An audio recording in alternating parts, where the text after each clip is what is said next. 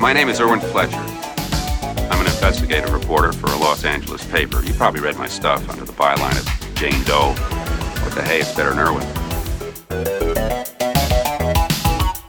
Welcome to the now playing podcast Fletch Movie Retrospective Series. You're a bit of a shady character, Mr. Fletcher. But I am adorable. Hosted by Arnie. You have journalistic integrity. Yeah. And you have a sense of loyalty. Justin. You're cleaner than most of the ones we get around here. You smell nice. I expect you'll be popular. And Stuart. Ladies and gentlemen, he sees more than he doth know. But be warned, this episode will contain detailed plot spoilers and strong language. You fucking with me? Come on. Be honest, Morris. Are you fucking with me? We hope you enjoy the show. Go ahead. Make my day.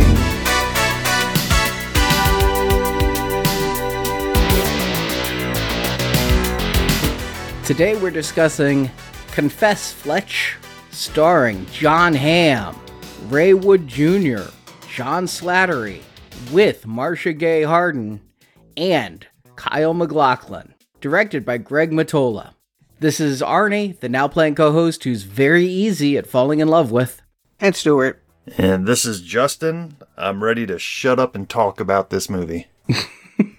Fletch 3. All right, question number one. Why no Chevy Chase? He's still alive. He could do it. He's been super canceled ever since quitting community. I don't think anybody's been talking about him doing it. In fact, nobody's been talking about him doing it for over 20 years. This talk of a third Fletch film, I remember the 90s when I was in my Kevin Smith hysteria phase and I was constantly on the View Askew forums and everything right after Mallrats. Kevin Smith is like, I'm doing a new Fletch film. It's going to be based on Fletch 1. It's going to be a prequel. It was going to be Ben Affleck, right? Well, initially it was going to be Jason Lee.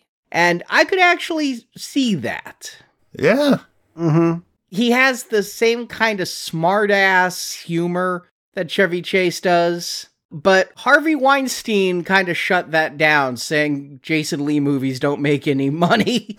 and so then Kevin Smith was forced to say, well, what about my other friend, Ben Affleck? Maybe Ben Affleck could do it.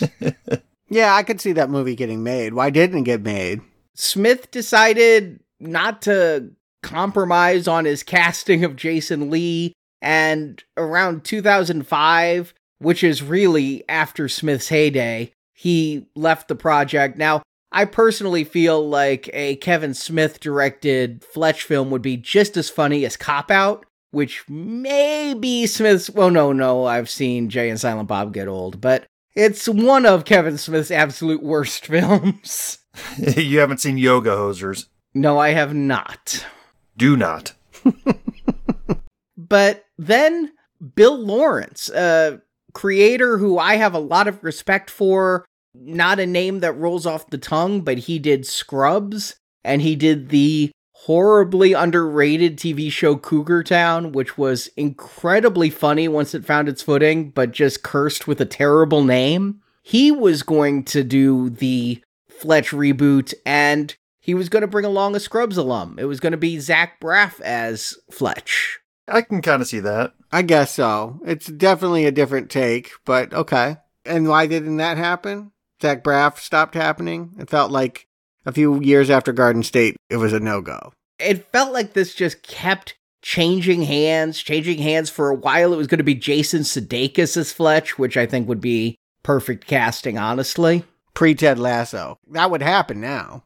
But what's interesting is the rights stuck with Miramax. I mean, Kevin Smith was a Miramax guy back before it got sold and all of that. And Miramax now, I believe, still owned by Disney, right? You know, I couldn't believe that this movie came out with that imprimatur of Miramax. Like, they're not ashamed. Everyone associates this with sex crimes, but that name still is going on new movies. Not the Weinsteins. Worth pointing out, the Weinsteins didn't make this movie, but Miramax did. Well, Miramax got sold and the Weinsteins went off to start the Weinstein Corporation. Yeah, but you know what I mean. Like, they tried to buy it back, and their name is very closely tied to it. The taint is still there. Yeah, I don't know. Maybe some people can't. Maybe some people don't associate Miramax with Weinstein anymore. But to me, it was a real shocker. And John Hamm was a huge fan of the Chevy Chase films. And after seeing the first Chase film, John Hamm, he's just a few years older than I am. He actually did what I didn't. He went out and got the book it was based on and read every single Fletch book there was. Which is like 12. It's worth pointing out this was a large book series. And by the time the Chevy Chase movie was out, there were like 10 of them. It had been running all throughout the 70s. Miramax already had a writer working on Confess Fletch with just kind of on spec, nobody really attached. John got interested in the project. He did bring in the director. The director then did a rewrite on the script because he said it wasn't a great script for John Hamm, maybe a good script for Chevy Chase. And he actually took the script, made it closer to the original book, and yeah, it ended up coming out. John Hamm even gave back 60% of his salary to the budget so they could film a few extra days. They ran out of money on the production, and Hamm, as a producer, just believed in this film so much and wanted it to work so much that he gave up his money. Well, he stands to gain. If he can get a franchise going, if people can forget about Don Draper and he could be a leading man, even in a small indie movie, I think that would be a nice second act for him. He's right now, I think, is still trying to find an identity beyond Mad Men.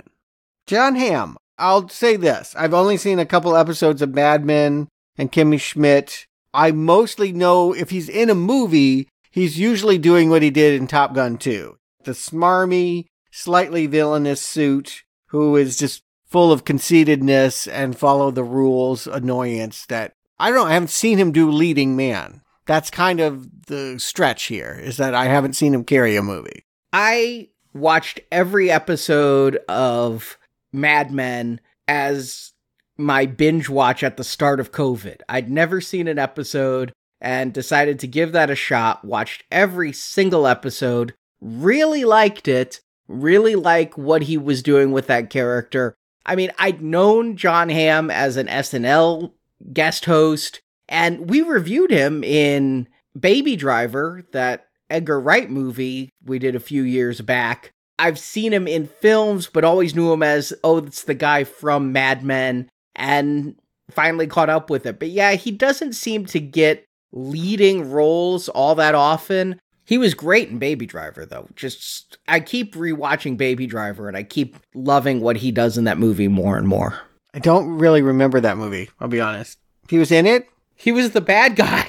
Hmm. This is what I'm saying. He just usually plays villains. Well, I mean, I've seen him do more than that. Like, it just feels like he's more of a supporting character than a leading man. And I've seen him have some range. Like, you know, his Don Draper character is more serious and kind of an a hole, but he also does comedy well, too. So I'm up to see if he can handle the role of Fletch. The director I knew a little bit better. Greg Mottola was one of the darlings of indie comedies. He tried to be, like many people, the new Woody Allen in the 90s. He made a little film called The Day Trippers and kind of got his legs in doing that kind of small comedy, Adventureland. We reviewed Paul. It's probably the worst thing Pegg and Frost have done, but that alien movie Mm-hmm. that we wish was as good as Shaun of the Dead. Superbad. Yeah, I mean, Superbad is where I know him most from and love that film. I mean, that gets credited probably rightfully. I mean, people think of that as a Judd Apatow kind of thing. Like, people forget that Judd Apatow didn't direct that movie. That was his breakout success. But by and large, I don't think that he's made a mainstream hit. Yeah, I saw Keeping Up with the Joneses, and I don't recommend you do. But it did star John Hamm. So they already had a relationship, and maybe John Hamm brought this guy on. My question was Are they making a sequel or are they going back to the literary origins? This was, after all, a book series, and Chevy Chase did have some of the smarminess of the character in the books, but in the end, I felt like he wasn't so interested in following the plots. And I actually really enjoyed Confess Fletch. I read it last week for this review and found it largely the same story we're here to talk about, but done in a way, for me anyway, that I was guessing. The details come more layered, and it really kept you guessing about motivation. It felt more like a noir than this movie will. This movie feels like a lark, but the book, I think you really did have a sense of more imminent danger from everything. What were people up to? There was a dead girl, there was a kidnapping, there was missing art, and connecting all those pieces took a lot of work. I had to read carefully.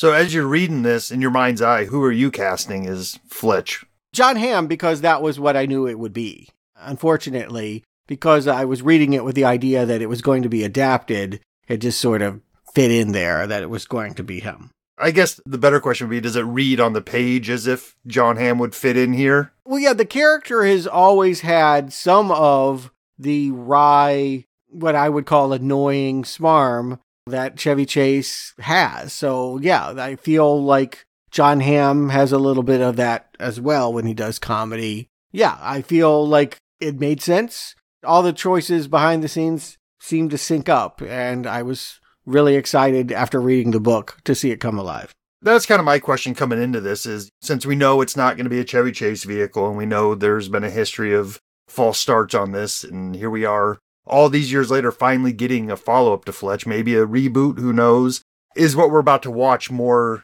true to the author's intentions. I would say a little bit. Confess Fletch is a little bit more true to its literary source than Fletch was to the first book. So my question is about this movie. Did either of you know it was being made? Because quite literally one day I'm going into Apple TV to look for something to watch. I think I go into Hulu and I go, "Oh, there's a third Fletch film." I had no idea they were making that, but I guess I'll watch it tonight. Yeah, I'm right there with you. It was just there one day. It wasn't an option to watch. It was more like I get a text of, Are we doing Fletch series? I'm like, Wait, what? What are you talking about? New movie. We were in the middle of Arnold Schwarzenegger movies, and I was just like, No room in the inn. Sorry, can't do. But yeah, it's now on Showtime, two months later after its amazing theatrical run where it made half a million dollars.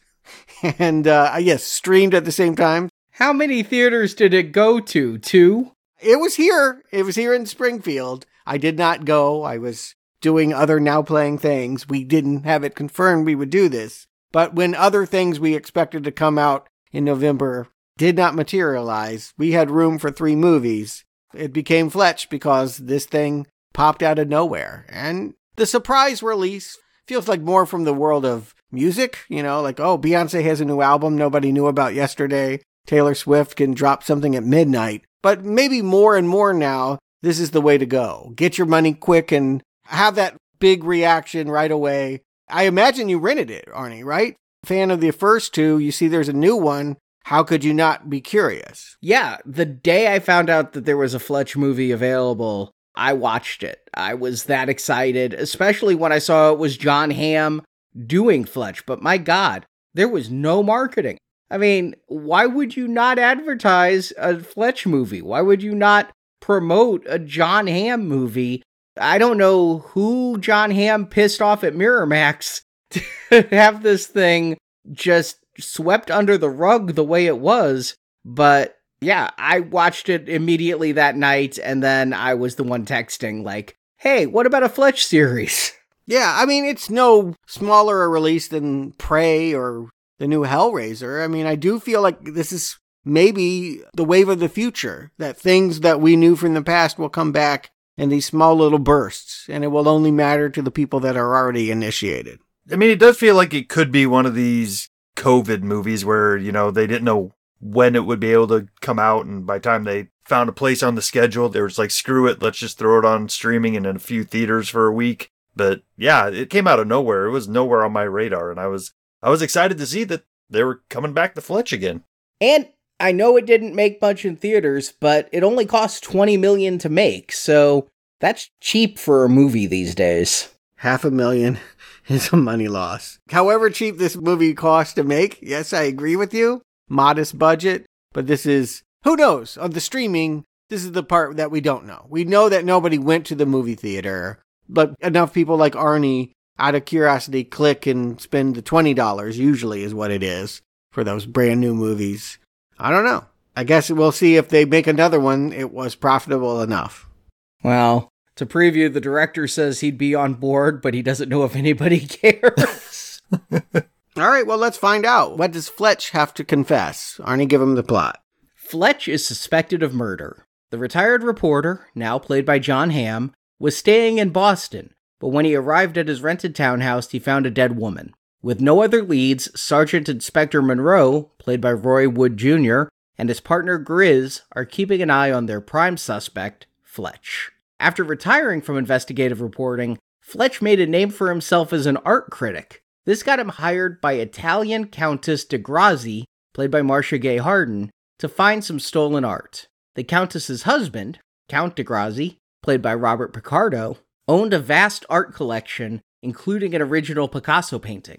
The art collection was stolen, and the Countess thinks Fletch can find it. In the meantime, Fletch becomes romantically involved with the Countess's stepdaughter, Andy. Then the Count gets kidnapped, and the kidnappers demand not money, but the Picasso painting as a ransom. So the pressure is on for Fletch to find that art. Fletch got a lead. Posing as a wealthy art buyer, Fletch gets Boston art dealer Ronald Horan, played by Kyle MacLachlan, to admit he's able to procure the piece from the sellers. That is why Fletch went to Boston to meet with art dealer Horan. Horan delivers on his promise and procures the painting, claiming it's being sold by an anonymous party.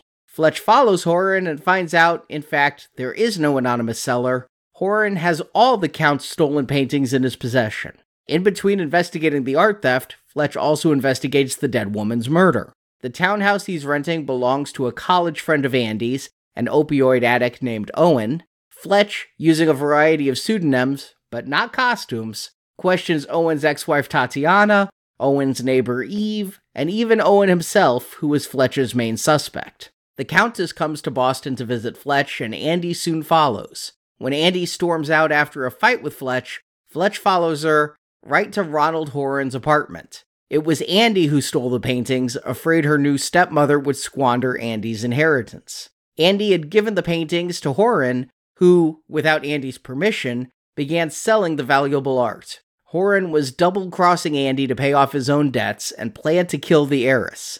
He also killed the woman in the apartment as a means to frame Fletch, hoping to keep Fletch from sniffing around for the stolen art. Fletch interrupts the would be murder, only to find Horan's gun pointed squarely at Fletch. Police Detective Grizz arrives and saves Fletch, shooting and killing Horan. Sergeant Inspector Monroe had discovered, via videotape, that Horan was the murderer. His name cleared Fletch's free and reunites with Count de Grassi.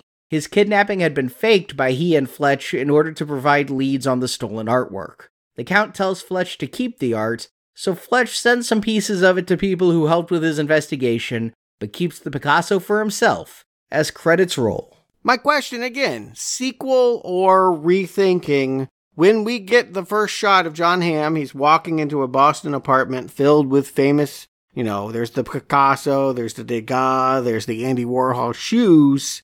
When we finally get the first shot of him, he's wearing a Lakers hat. And that was entirely the invention of Chevy Chase. That was not in, in the books. Like I said, John Hamm was a fan of the original films. I think this is a soft reboot, but it's definitely going to pay homage to Chase's incarnation. Yeah.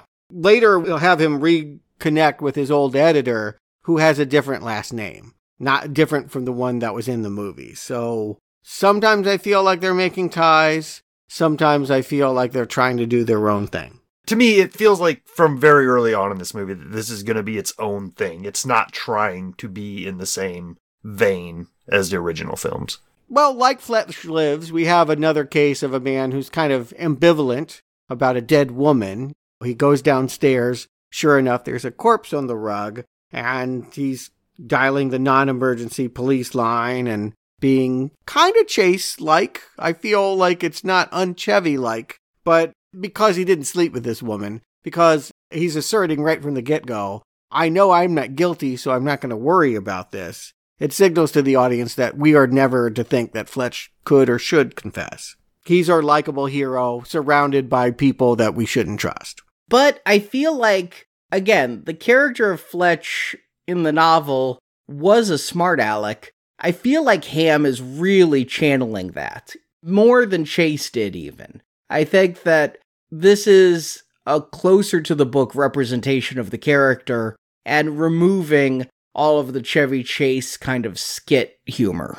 Well, that's because Chase didn't perform. Chevy was not an actor. I mean, it was called out before. He didn't create a character. He was Chevy Chase calling himself Fletch. So, yes, this feels very much like someone who was a fan of that and maybe trying to capture some of that spirit, but also give a performance here, who is an actor and is acting in semi irreverent but noble. I don't have the problem with following this guy that I did in previous Fletch movies. I feel like, yes, we know from the get go. I don't even know if that's true in the book. We knew that Fletch probably didn't kill the girl, but he seemed to be up to something bad with other stuff. The kidnapping and all of that, I couldn't clear him of. It made the novel a whole lot more of a guessing game than here. We pretty much have everything laid out for us right from the get go.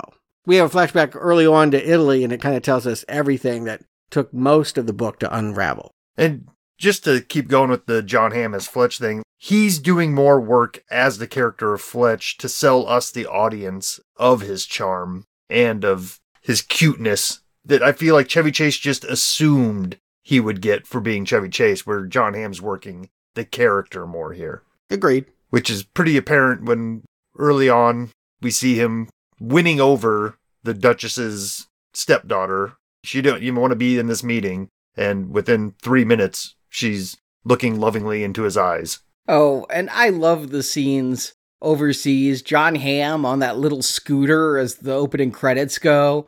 I don't know. That's just a very funny image to me because he's a very tall man on a scooter with his back very stiff and straight. And yeah, the very attractive countess's daughter. I knew where this was going, but I didn't expect it to get there so fast. I uh, found it very funny when she asks him, What should I call you? And then smash cut to her riding him and screaming Fletch.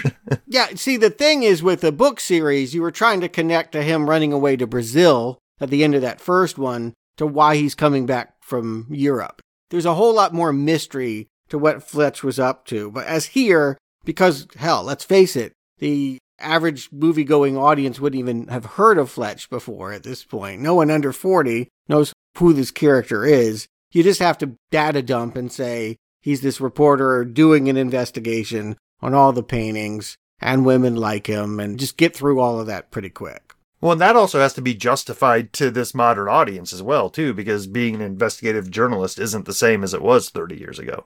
They even bring that up with social media and instant news and all that now. And the other thing that's weird too is that Fletch is really presenting himself as someone that cares passionately about art. He writes about it. That's how he's made his living for years. I don't know if you get that in this movie. I don't know if you understand his relationship to the art. It just sounds like he's a hired investigator and the art just happens to be something that he has to look at this time. It doesn't feel like a passion, like he would want a Picasso the way he's going to grift it at the end of this movie. No, the way that it's told here, first of all, he speaks very knowledgeably about art, and second of all, he does drop a line, and it is just dropped line, but I caught it both viewings that he'd been working as an art writer for several years. But what got me is that doesn't fit with my impression of Fletch. What I'm trying to decide is how did the investigative reporter become an art critic but yet I got it from this that that's how he got the gig. It's in the movie, it's there. It's not just that he's a private investigator, it's that he's an art expert somehow. Again, did the book explain this at all? Because this is the second book. How did he go from investigative reporter looking into drugs on a beach to art critic? Again, I think because he inherited all of that windfall at the end of the first one, he was living off someone else's money. He took that money that was meant for him to disappear and actually live a life. I think what they're telling us is this is a man that would rather be living it up in culture. He's not a Lakers fan. The Chevy Chase incarnation was the idea that he was an everyman Whereas the book character was really, he was kind of a cultural snob. And so it's kind of weird that we have both here. We have the art critic wearing the Lakers hat. But yeah, there are nine paintings that have gone missing, and the man that owned them has also been kidnapped. We have that established really quick. And what does it mean? I think you suspect Andy right away, right? She just looks suspicious in the fact that she did get in bed with him so quickly. That makes her a suspect. The fact that she's talking so badly about her father's stepwife, to me, it telegraphed too quickly that she should be on your list. Well, I mean, with all the Fletch movies, I feel like every character is going to end up on that list. But honestly, with Andy, I feel like that suspicion doesn't come in until much later in the film. I mean, she can't be crossed off early on, but I don't think it's really established that she might be in on it until much later. I agree. I think that I didn't take her at all as a suspect until much later in the film. Here, the fact that she's arguing with her stepmother feels like a trope. The wicked stepmother, who we're not introduced to for about half the movie. We only hear about her. And so I immediately took Andy's side. I thought the stepmother was going to be the villain because I had no idea of that relationship. Why wouldn't the stepmother just be in it for the money? Why wouldn't the stepmother take the art? Okay. And again, unfortunately, when you like a book, your reading is colored by what you remember from a freshly read novel. And so I'm just bringing in a lot watching this movie. So I can't see it with totally new eyes the way you guys are. But the one that we should definitely be suspecting is Kyle MacLachlan. Ronald Horan is the art dealer who has been selling those paintings. Now, he is a broker. He is someone that claims, I do it for other people. So maybe he doesn't know that he's dealing in stolen art. But he looks pretty scummy when we have him introduced, germaphobe, upset that Fletch touches his model of his boat, and generally giving us the vibe of someone that we would like to see fall. Never suspected him for a minute. It's Kyle MacLachlan doing a humorous performance. I think of Kyle MacLachlan as usually a kind presence in film. So you did not suspect him at all? no. He's a geeky guy dancing to EDM and Yeah, I'm with Stuart. Come on, he's so annoying in the way that he's got to sanitize all the time. Yeah, I'm with Stuart here. Like with Fletch Lives, you called it out early there that it was kind of Scooby Dooish, and I kind of felt like the minute we see Kyle MacLachlan on screen here, it's like, oh, he's going to be our bad guy. I feel that's true. I'd like to believe it's not just because I had read the ending of the book. You know, the book's only about 80% the same. There is 20% difference, but I, I couldn't help thinking that it was obvious. I hearing that it's not, but I really feel like you would be thinking that Angela and this guy were involved. I'll split the difference a little bit because it's more about the casting and less about the Mhm. character. The character, if it was somebody else, it's truly that it was Kyle MacLachlan. I'm like, oh, you don't put him in a movie like this this early to not have him be the big bad at the end. Like Kyle Holbrook. They almost kind of look the same at this point. I guess I just watched too much Portlandia because Kyle MacLachlan was great as the mayor in that show, and he looks the same here with that white hair and everything. And he also was a character's father on How I Met Your Mother, and I just am used to seeing him in comedic performances, and so I thought he was here for some comic relief. At the very least, I'd say this is casting against Kyle MacLachlan's current type. Maybe not his older type, but the way he's been playing lately outside of the Twin Peaks abomination. Well, everyone's here for comic relief. It's worth pointing out that this is light. I don't feel like they go as heavy as they could on the noir elements. Yes, Fletch is a sarcastic investigator, and I definitely think that his relationship with the inspector, Monroe in this case, was the backbone of the book. The way that they traded barbs and the way that this guy was always trying to get Fletch to confess was the story, at least on the page. You want to retain that sarcasm. But again, there was real mystery and intrigue that here I would caution people that this is mostly comedy. I feel like, yes, you are trying to figure stuff out, but it's a light mystery. The fact that someone dies barely goes noticed. I like how they're treating this because it kind of puts a ticking clock on the wall for us where Fletch is being looked at by the inspector. And for the runtime of this movie, the police believe that he is the murderer and they just don't have him dead to rights yet. That adds a little bit of a nice little flame under this plot that the other two didn't really have. The other two just kind of bumbled along. Here, Fletch is kind of on a timeline where he has to figure this out before it runs out for him. I wish I liked the pairing better. I don't know Roy Wood Jr., the guy that's playing Monroe here. He's Daily Show. Is that what it is? Yep. And he's got this assistant Grizz who's doing a lot here too, always tailing him and being left behind. John Hamm is hopping in Ubers and doing tricks like she'll be driving through a tunnel and he'll be walking by her in the other direction. I love how he gets out of the Uber there. I can't stop here. Okay, just tell me where in the car you want me to throw up. yeah, I'm enjoying this type of hijinks. This is working for me. I like it okay, but I guess, and again, this is what happens when you fall in love with a book. I feel like they've really reduced this. This was so much of the book, and here it's just kind of comic relief. And the trade, the barbs, the investigations, it was, you know what it read like? It read like Fletch and this cop were really working together, even though they couldn't admit it, to try and solve all of these things. Meanwhile, you're also looking at Fletch as maybe being an art thief. And that made it kind of fun. And here, it is purely punchlines that these cops are always being misdirected into. He'll remove the bug from his car and put it on a bus to Philly or what have you. It might be funny, but it just feels reduced in importance. They feel like buffoons. I never think they feel like buffoons so much as Fletch is just one step ahead. I don't feel like the cops are idiots. I feel like Fletch is really clever. And yeah, I'm smiling and smirking this entire movie.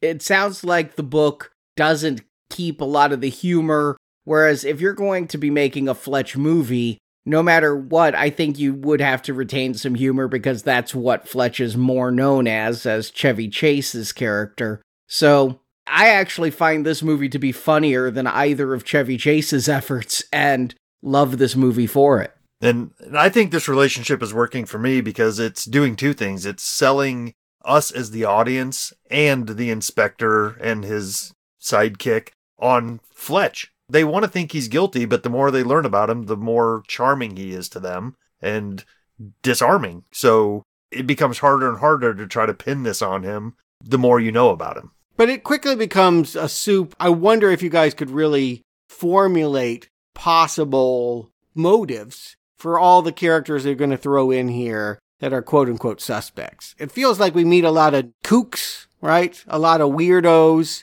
and they're suspects because they just happen to live around this apartment, but not a clear through line as to why they might actually wanted to have stolen paintings or hurt Fletch or the apartment owner, this mysterious guy who for most of the movie we don't know where he's at.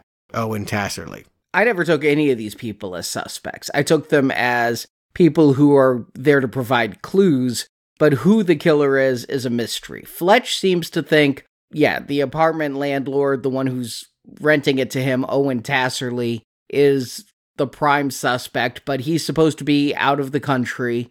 But I never took like stoner neighbor Eve as a suspect. That can't possibly even be in the mind of somebody watching this movie. Not in the way that she's portrayed in this movie, where like, yeah, the kitchen's on fire and she opens drawers and pants fall out. She like cuts her an artery or something. It's like all she's talking about is this neighbor. They do try to sell it though, like the idea that she's in love with Owen, so possibly she has a motive if there's another woman there. But it's pure comedy. Again, I feel like this movie is pitched and the fact that she's a real crackpot. And the wife, Tatiana, also highly funny. what does it mean to be bespoke? It bespeaks to you. The callback later was great too. He doesn't even know what bespoke means.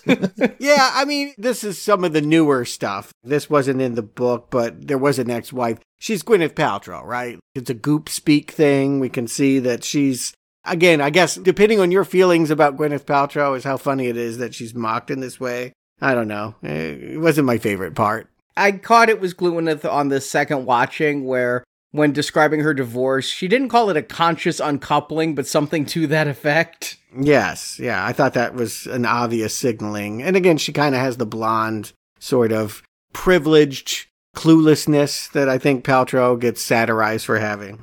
Well, it's also just kind of an indictment on modern day society too that somebody wouldn't even second guess the idea that they're going to be interviewed for some hoity toity Better Homes and Garden type of interview. But the thought is that perhaps one of these women came into the apartment thinking that Owen was cheating with this woman. The dead woman was a lover. Do they establish that no one had intercourse with her in this movie? No. They don't establish that anybody did, and it doesn't seem like they would have based on where she was killed, but it's not overtly stated. Don't you kind of forget there's a dead woman in this? I mean, it really does kind of go away. I don't only because every time the inspector shows up, that's what he's talking about. But yes, Fletch spends an equal amount of time investigating Art while he's being investigated for murder. She does disappear into the background, I will say that, Stuart, because later in the movie, when her saddened, heartbroken boyfriend shows up, it took me a minute to even realize who the hell they were talking about. It's like, oh, okay, he's here because he's pissed off that his girlfriend was murdered. All of this feels like screwball comedy. It doesn't feel like suspects in a drawing room Agatha Christie murder mystery. It feels like a Woody Allen movie where like just all these neurotic New Yorkers converge on apartments and bicker at each other. I guess I'm going along with it enough to be okay with any one of these people that they're presenting to us could possibly be in on it. But I am sensing a conspiracy here, and I'm not necessarily understanding who's doing what or why. I think that's by design. They're not giving us clues to us yet to unravel this. There's also a bearded weird man that will be revealed to be the owner of the apartment. He slips in and beats up on Fletch, and we'll find out it's all because he's stealing Oxy. That's obviously a modern joke, not in the book from the 70s. But I mean, the real suspects, it's the family, right? It's the fact that Fletch is engaged to an Italian woman, working for this Countess Marcia Gay Harden, who blows in at the 40 minute mark. And this is half Brazilian, half Italian, half French. It's a big performance, right? Flesh, wear paintings. Marcia Gay Harden, I know I've seen her in stuff, but what is she known for? She won her Oscar for the Jackson Pollock movie. I don't even think she deserved it, but I think there was a low turnout for supporting actress that year. She's done Coen brother movies. I don't really know why she's worked as often as she has, but she's been around in prestigious films, working for prestigious directors for much of her career. And in this movie, you know, which is kind of low on star power, she's as, I guess, big as they could get for the Contessa. Hey, I remember her from a episode of SVU where she was playing a pretty despicable white nationalist that turns out to be an FBI agent who was undercover. Like a dramatic role? Yeah, it was great. Wow. But she's really pouring it on here. The accent is coming out of every pore of her body here. Screwball comedy. And again, accent on the screw here. You think that they're going to hook up, right? Like it's pretty clear that is he going to end up with the daughter, the mother, all of this stuff. Again, I think Woody Allen a lot. He'll make these half baked detective things that are really about neurotic romance. Yeah, and even at the end of the movie, I'm not sure if she was trying to hook up with Fletch or not, or if that's just her weird, quirky thing. Like, she follows him into the bathroom, she's in lingerie. Oh, she was. When she's in bed with him and says, Fletch, take me, and he does it, and then she goes, You passed my test. that is definitely covering up the fact that she wanted to sleep with her stepdaughter's boyfriend. I mean, she hired him, so she might have had first dibs, I guess, in her mind. And she does believe her husband is dead. She went to some soothsayer who had a prophecy about him in a coffin full of cats, and because the man's allergic to cats, he would have died. And so she's already buried her husband and is moving on. And again, does that make her look guilty? Did you guys think? I think we're supposed to think it's either the mother or the daughter, right? With Kyle MacLachlan as the intermediary. Yeah. You know, I was pretty sure that she was the one who was pulling the strings at least. And then we have, in a little bit of meta, or maybe it's just the fact that Jon Hamm has to call friends. His old castmate from Mad Men, John Slattery, is playing his old editor, Frank Jaffe, who was transferred from LA and is now working in Boston, conveniently. Yeah, John Slattery was his boss for most of Mad Men, and now here is playing his old boss. So, yeah, I think it works to have that kind of comfort. I think anyone who's seen Mad Men will carry that in here a little bit, that relationship, and help add history to what is really a very small part. Did it even really need to be here? He does provide some information about the guy that owns the apartment, Owen. He sends a criminal report that might make him look like the murderer a little bit. Fletch thinks he is the person that killed the woman for a little while. But mostly, again, I think it might be a holdover from the movies. He mentions about the fact that he still owes him for those business experiences about carriage horses and all. It made me think of that last Chevy Chase movie where he wasn't paying the bills on all his disguises. Might be a Fletch Lives reference.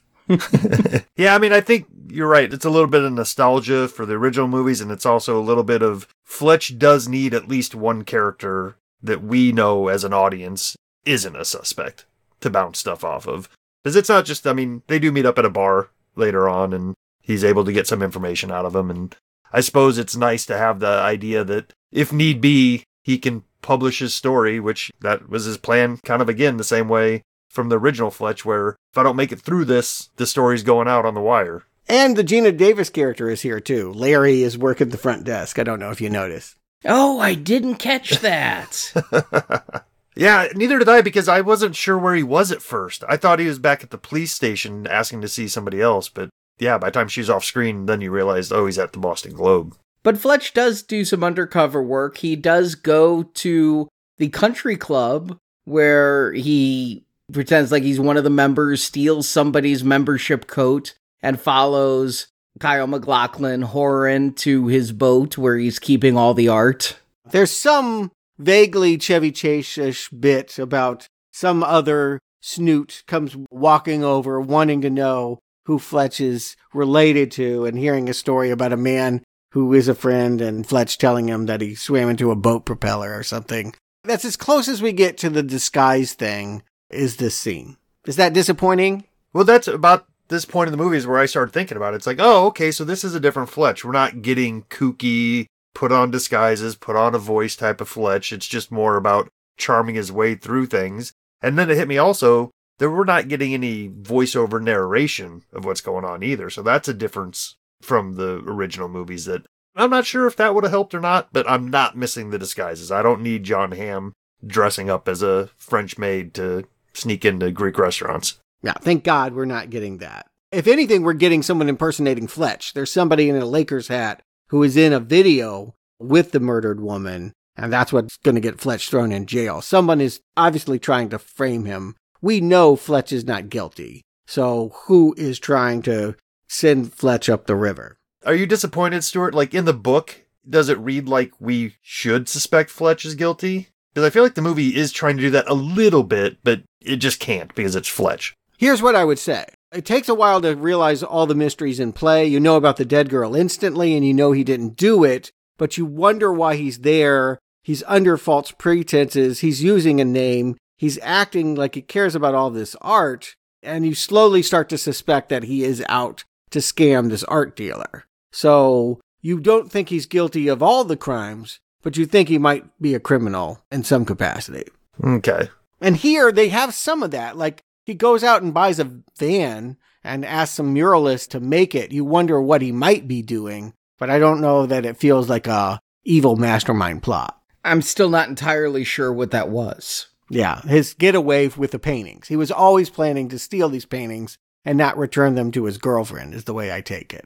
And yet he is surprised that she betrayed him. When the Countess is sharing photos and he realizes that he didn't just end up on an Airbnb apartment, that his girlfriend did in fact know Owen from back in college, it's starting to look like she is bad, or at least involved in some way in this murder. He does steal the paintings. It might go unnoticed because he does it under this fireworks thing. And this movie is cut in a way that, again, it undersells maybe what Fletch is up to. He's just kind of bopping along, and we're to laugh at the way that he's outrunning the cops without totally knowing all the time why he needed to go to Chinatown for fireworks. But yeah, he basically is creating a distraction once he realizes the paintings are on that yacht owned by Horan. He gets away with them. Long before there's a climax to this movie, he is in possession of that. And I don't know, we're not to think about that too heavily? Well, actually, the Count gives them to him, essentially. He admits that, you know, his family plundered them back in the day. He's always felt guilty about them, so you keep them. He could have returned them? You're saying that that's who he was really working for? Yeah, that's what I took it as as well. Okay, so at this point, he doesn't look like a criminal. He isn't a criminal. And why he'd be getting that van to abscond with the art is still confusing to me because it doesn't seem like he's going to be taking the art. Right. You're seeing where the screenwriters have changed motivations in a way that, yeah, makes Fletch not need to go to these extremes. I think he got the van too so he could escape some of the police spying on him. There wasn't bugs in the car and all of that. He was trying to drive around in an unmarked vehicle. Street kids basically vandalized it. He asked somebody to paint it up and it ended up being more conspicuous because of the mural. And here that's what I thought when he bought it is he was buying it so that he didn't have to drive around in the low jacked rental car, but he, all he does is drive it directly to the graffiti artist and of course it's going to get a mural. He knows what he's asking for. However, I thought that was like hiding in plain sight. Sometimes if you have something so outlandish, nobody's going to suspect you of anything because why would you try to do something in a car that's one of a kind? Yeah, I get it. Yeah. Honestly, it feels like a drop plot point. It feels like there was something more with the van that they just cut and ended up not using it because it, it reads as confusing. And this is where I could have used some of the voiceover narration to kind of fill in these spots where at the end, because we kind of rush to this end where it's like, wait, what's going on? Who did what? Who, huh? Oh, it's over? I kind of agree that this ending kind of, I don't know if falls apart is the right word, but it definitely feels like all the tension is gone. The movie is only an hour 40 minutes, and I think it could have run an extra 10 easily just to help decompress this ending somewhat. Because, yeah, there's this big dinner party at that apartment where everybody shows up. Owen shows up, Owen's ex wife Tatiana shows up, the boyfriend of the dead woman shows up, and I agree with you, Justin. This was confusing to me too. I'm like, who is he? Why does he want to shoot Fletch? I didn't forget there was a dead girl, but I never knew the dead girl had a boyfriend. I think he was in some of the. At one point, they look at her Facebook profile, and he was in some of the pictures. But again, most people are not going to notice that. Well, he was supposed to be playing distraught, but he came off more of like I thought maybe he was somebody that Owen got drugs from because he looked almost strung out more than distraught. Mm-hmm. And then after all of this, Fletch and Andy get in this big argument for reasons that feel really convoluted. And Andy just leaves and Fletch follows her. And yeah, she ends up at Ronald's place, Kyle MacLachlan. Yeah. So we know that she went to college. It's been a slow reveal that she went to college here. She knew Owen, and we've had Ronald brag about how he taught at Harvard to everyone. And finally, those pieces come together. She was his former student. She was stealing the paintings from her stepmother. You know, it's a family feud, essentially. And she thought her old teacher could help, not thinking he would betray her. And this is where I wonder if another motivation changed. She stole the paintings, gave them to her old art professor, but didn't think he was going to sell them, didn't want him to sell them. He just was going to hold on to them. Why not hide them in the same country? I don't know why you'd give them to an art dealer to not sell. That's where it gets muddy because still at the end, I'm not certain that she wasn't in this more nefariously, but the reading I guess we're supposed to take is is that she was just hiding them from her stepmother to try to make sure she wasn't just a gold digger and the guy who got them just happened to be willing to sell them because he's a criminal. Yeah, something is made of the fact that these weren't really the family's paintings and that the real paintings would have been law. I don't know. They were basically stolen in World War II. Yeah, plunder. Yeah, they don't specifically say that it was, you know, like Jewish gold, but they say it would be the property of the government, not of this count. Yeah, Italy was on the Nazi side, so yes, I think we can read that into it, but I'm not sure. It does feel like she should have her own agenda that might be a little bit more evil than it ends up coming out. And yeah, it kind of, all right, I will say that. The movie falls apart at the end. It isn't hold together in the way that in its best scenes it manages to be smirky noir. I think the biggest reason that it falls apart is because if we go through this whole journey, and if the one thing that we're left with at the end is Fletch found somebody he loved and they're getting married and stuff, but that's just kind of a throwaway line at the end. It's like, oh, she broke up with me. It's like, well, wait, so what is the end result here?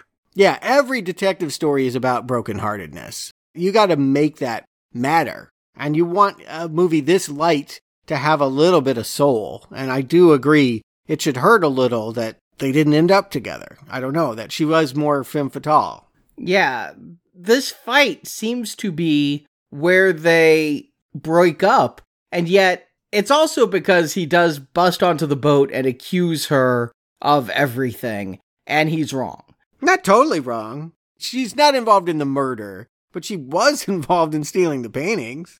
She did have something to do with the kidnapping, or did the dad just kidnap himself? I believe the dad and Fletch are the ones responsible for the kidnapping because when the dad wanders back in, Fletch doesn't react at all. I think that after being hired to find the paintings, Fletch and the Count decided, okay, why don't we fake this kidnapping where the only way to get you back is the Picasso? And there is this both the Countess and the Countess's stepdaughter love the Count.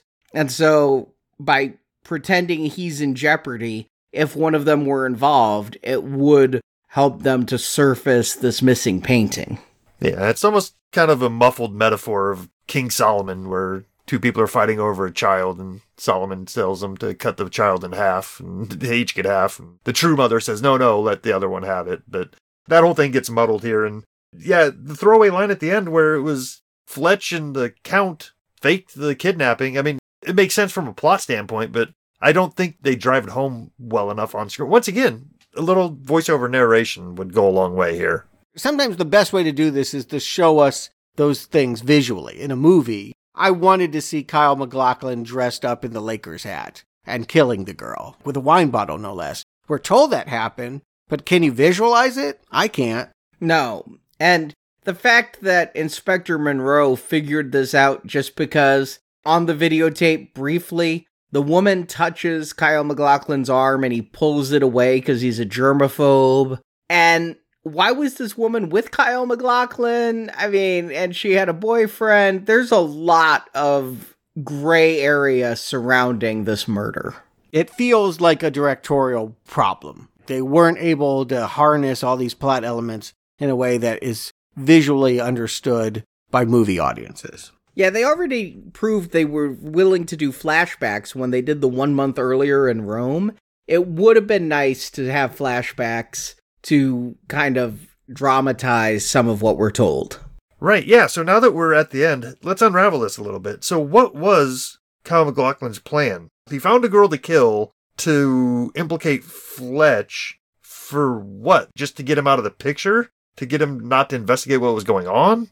Reading into this movie, it is not overtly stated, but Andy, the Countess's stepdaughter Andy, put Fletch on the path to find the Picasso to rescue her dad. She sent him to Boston, where there's that art dealer, Kyle MacLachlan.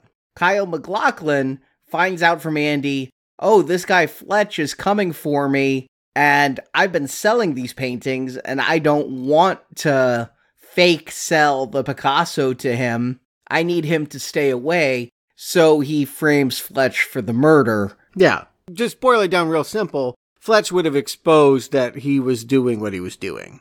And he needed to be taken out before that happened. But he knew Fletch was coming because of Andy. Right. Well, yeah, Arnie, you said it there, and I think you were just a little bit wrong because now I'm remembering. Fletch did say he had a lead because he found some of the art was being sold in Boston, and that's why she sends him under. Okay. Yes. He told Andy that. Andy didn't want him to know that. Andy probably had to, yeah, tell her teacher, be on the lookout for this guy. He's an investigative reporter and he's coming for you. So this guy jumps to murder, which Andy wouldn't have suspected because she didn't believe he was capable of that.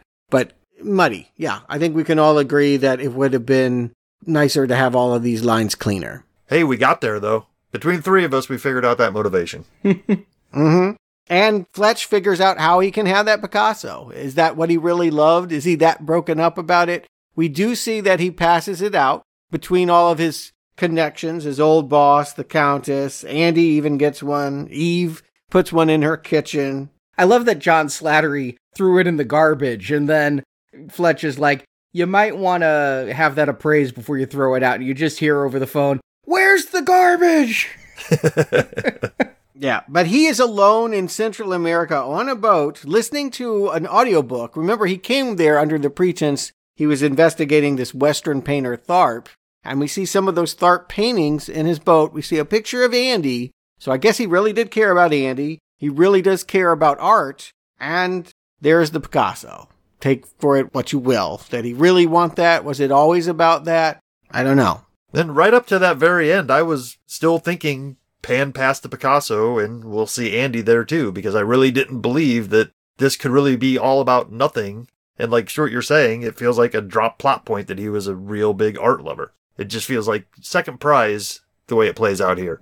The ending doesn't land. It doesn't have the character revealing twist that you would want it to have.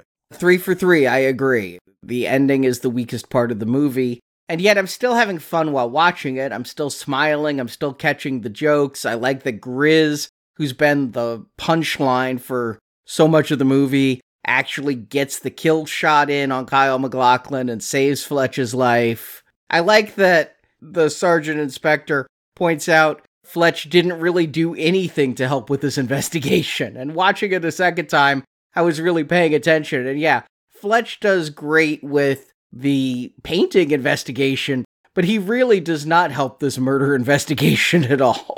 But before Fletch sails off into the sunset, Justin Stewart, do you recommend Confess Fletch? Justin. I feel like I've been nitpicky here, but overall, I did enjoy watching this movie. I mean, I go back to the original Fletch and coming back to it for this series, it was muddy in my mind. I couldn't remember exactly what happened in that movie or why anybody was doing what they did. And then watching it again, it was like, oh, yeah, yeah, yeah, this makes sense. And I kind of feel like this movie's going to play that same way. I've only watched it once, and maybe after a few more viewings, it'll be one of those things where I'm just enjoying the character of Fletch. Because after all, that's what this is about. If you're not enjoying the character of Fletch, be it Chevy Chase or now Jon Hamm, these movies are going to mean nothing to you at all. And even with the second Fletch being Chevy Chase, he couldn't say that one for me. But here, I'm in it for Jon Hamm. I think he's doing a good job, and I like this reinterpretation of the character. I think it's fine that we're not getting the wacky disguises. I think he's charming enough to pull this off. The mystery is good enough. It keeps it moving to keep me involved enough with this. And there's a few things that these reboot, soft reboot movies have been doing lately that I'm glad they didn't do, which is bring back the original. I was scared to death that we were going to get a Chevy Chase cameo here. Yeah, he could have been Minty, right? He could have been the kidnapped father. Or he could have been the old boss at the newspaper. Yeah, they could have popped him in almost anywhere. And I'm just glad they didn't. I'm glad they went against that instinct, or maybe they asked and he didn't want to do it. Either way, it works out for the better for me here. I would have liked to have them add just a little bit of the old score in here. I don't know how you modernize that because it is so quintessentially 80s with that synth, but I would have liked a little bit of it here. But at the end of the day, I don't know that this is going to go down as a classic. I wouldn't mind if they kept going. I'd like to see another outing, see how they go with it. I do enjoy the character. So I'm going to land on recommending this if you are a fan of Fletch. But if you're just looking for a comedy or a good mystery, this isn't great at either of those things. So light recommend, but don't go in with high hopes of greatness. Stewart. Lost art. That's the theme here, right? Missing paintings and the lost art of screwball comedy, which I am a huge fan of. Anytime anyone is willing to go back to the 30s and the 40s, comedy today just doesn't try. You know, usually today it's about cringe, it's about shock, it's about vulgarity. To try and capture that staccato rhythm of eccentric lovemaking rituals. I feel like if you watch those 30 screwballs, I just really enjoy the rhythms. It's about quirky characters who kind of just pummel each other until they fall in love. This has a lot of that. It, again, I kept thinking about Woody Allen. I kept thinking about people that have a love for 30s comedy. But full confession, Fletch, you're not that great at it. Honestly, it's like kind of funny, but it's not really funny. It's kind of smirk, but no laugh funny. Everything here works for me much better than the Chevy Chase incarnation, including him, more polished in his sarcasm. The mystery is definitely more complicated, not always to good effect, but filmmaking more polished. I think that there is a reason to be encouraged about this direction, but in the end, I don't know how I could recommend that you watch it.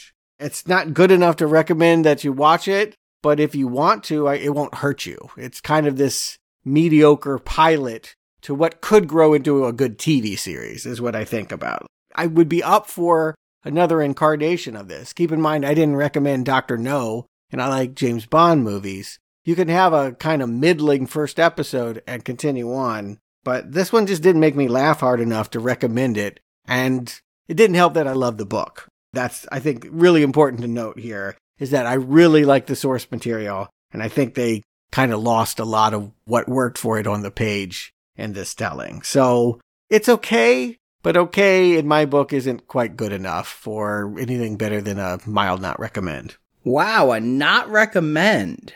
Wow. You really liked it? I love this movie. I absolutely loved this movie. I understand that the ending kind of falls apart narratively, but I had such a great time both times watching this movie. I think Jon Hamm is the perfect Fletch.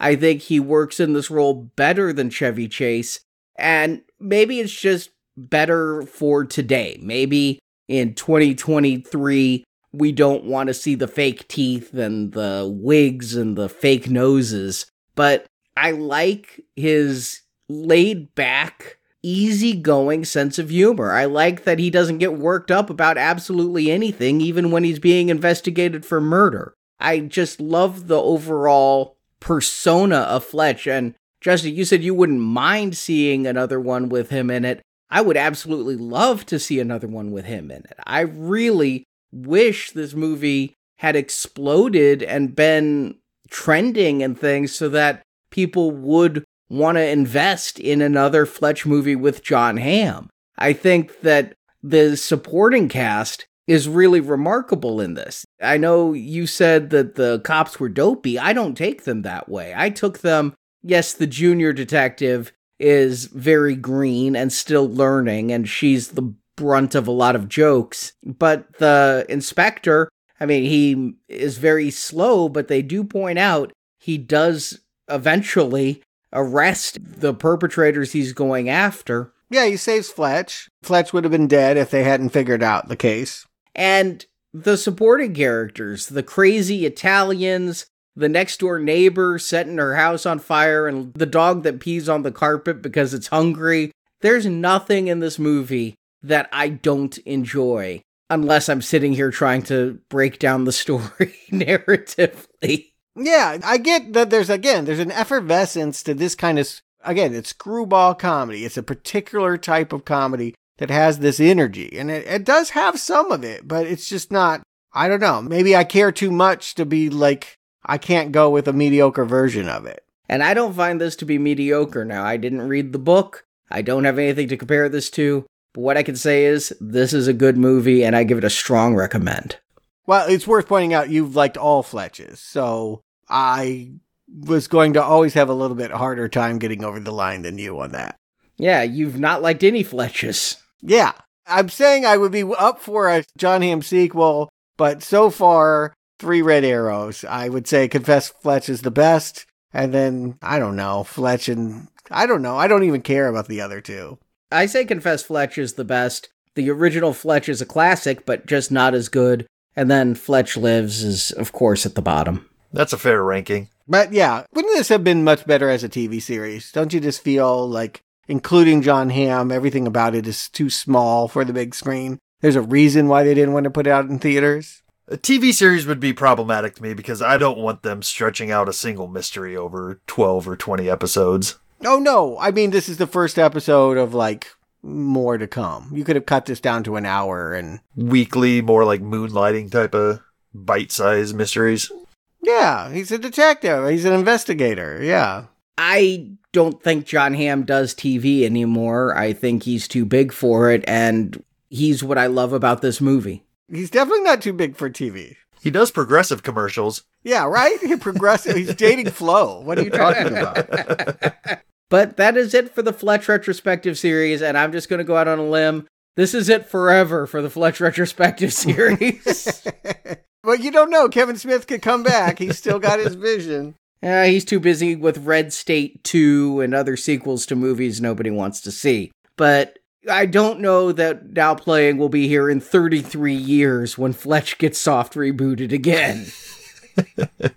well, good news is we have more comedic mysteries to cover. Next week, a big hit that got a sequel that just came out in theaters and will be on Netflix very soon. Knives Out. Daniel Craig in the Fletch role, if you will. We're covering that one, and then in two weeks, we'll cover the sequel, Glass Onion. Yeah, I'm real excited for this. I've always meant to see Knives Out, never got around to it. And now that we're reviewing it, I have a good reason to jump in. I'm looking forward to it. Meanwhile, this Friday, if you want some more laughs and you want to get in the holiday spirit, don't watch Jingle All the Way. we did so many Arnold movies this year, and there was one 90s Christmas classic that Stuart had never seen. Classic? This word should be banished. and so, our patrons of $10 a month or more will be getting that review this Friday. It is the 74th bonus review. If you go to our Patreon or Podbean and pledge $10, that's the best $10 you'll ever spend. You're going to get over 70 bonus movie reviews just sitting right there waiting for you. Nearly 100 hours of bonus content. And then another one is added every single month. So you can find the links to that from our homepage at nowplayingpodcast.com. And thank you to everyone who is a patron. Hopefully, you enjoy Jingle All the Way this Friday. And Justin Stewart, thank you for joining me. And until next time, go out and get yourself a nice piece of ass.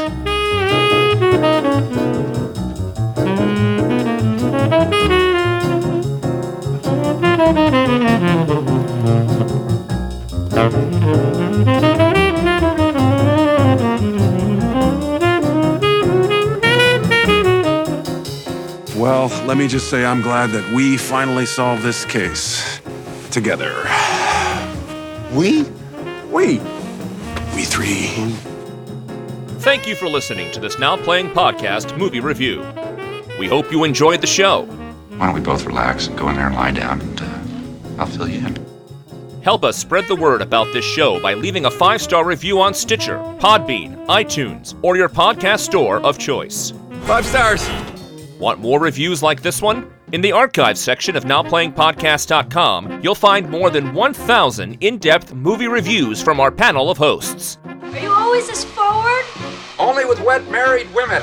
On our site, you can hear reviews for every installment in the world's biggest film franchises, including the Marvel Cinematic Universe, Star Wars, Spider Man, Batman, X Men, James Bond, Middle Earth, Jurassic Park, Fast and Furious, and Transformers. All I needed now was a computer and a 10 year old kid to teach me how to use it.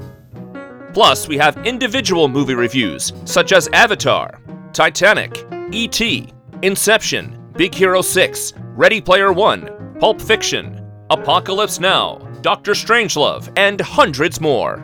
I don't shower much. And come back to NowPlayingPodcast.com next Tuesday for another all new movie review podcast. I had to keep digging without a shovel. Support from listeners like you keeps Now Playing Podcast on the air. If you've got a thousand dollars in the bank, don't be afraid to send the whole thousand dollars. One thousand just to listen? I don't see how you can pass that up. You can donate directly by tapping the support button at nowplayingpodcast.com. Cash or check or MasterCard. And you can join our crowdfunding campaign for early access to new episodes, exclusive reviews, and bonus reviews. And bring me the head of Alfredo Garcia while you're out there.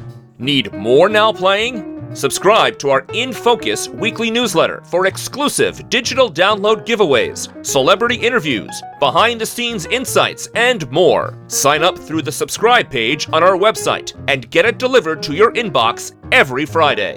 Unless my people hear differently, that letter goes out at midnight. Now Playing Podcast is produced by Arnie Carvalho. Oh, I don't know. I guess I thought after a lifetime of hedonism, it was time to rededicate my life. Associate produced by Jason Latham. He truly defines grace under pressure. Now Playing is edited by Heath, Santiago, and Arnie. They're still working from home. Can you believe it? The fucking babies. Now Playing credits read by Brock. Shut up and talk.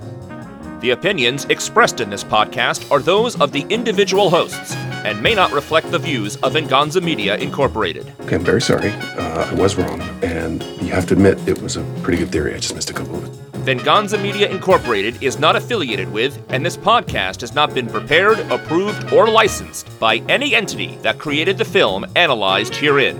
That's why you're such a great reporter, you know the facts. All movie clips and music included in this podcast are the intellectual property of their respective copyright holders. They are included here for the purpose of review, and no infringement is intended. Well, now, I'm no lawyer, but uh, I do believe that's a violation of my rights. Now Playing Podcast is an exclusive trademark of and may not be used without the express written permission of Venganza Media Incorporated. You're not making this sound any less sketchy, bro. Now Playing is a Venganza Media production, copyright 2022, and no part of this show may be reproduced, repurposed, or redistributed without the written permission of Venganza Media Incorporated. All rights reserved. Sincerely, I am Fletcher. P.S. Have a nice day.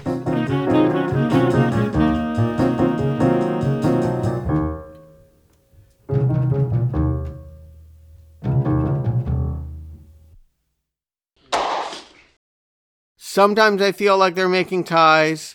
Sometimes I feel like they're trying to do their own thing. Yeah, I mean, and just from a timeline standpoint, it wouldn't make sense that this is a sequel to the previous films. It was like, it was mentioned we're 30 years on here and we're dealing with Jon Hamm, who's younger than Chevy Chase was while making the originals. He is?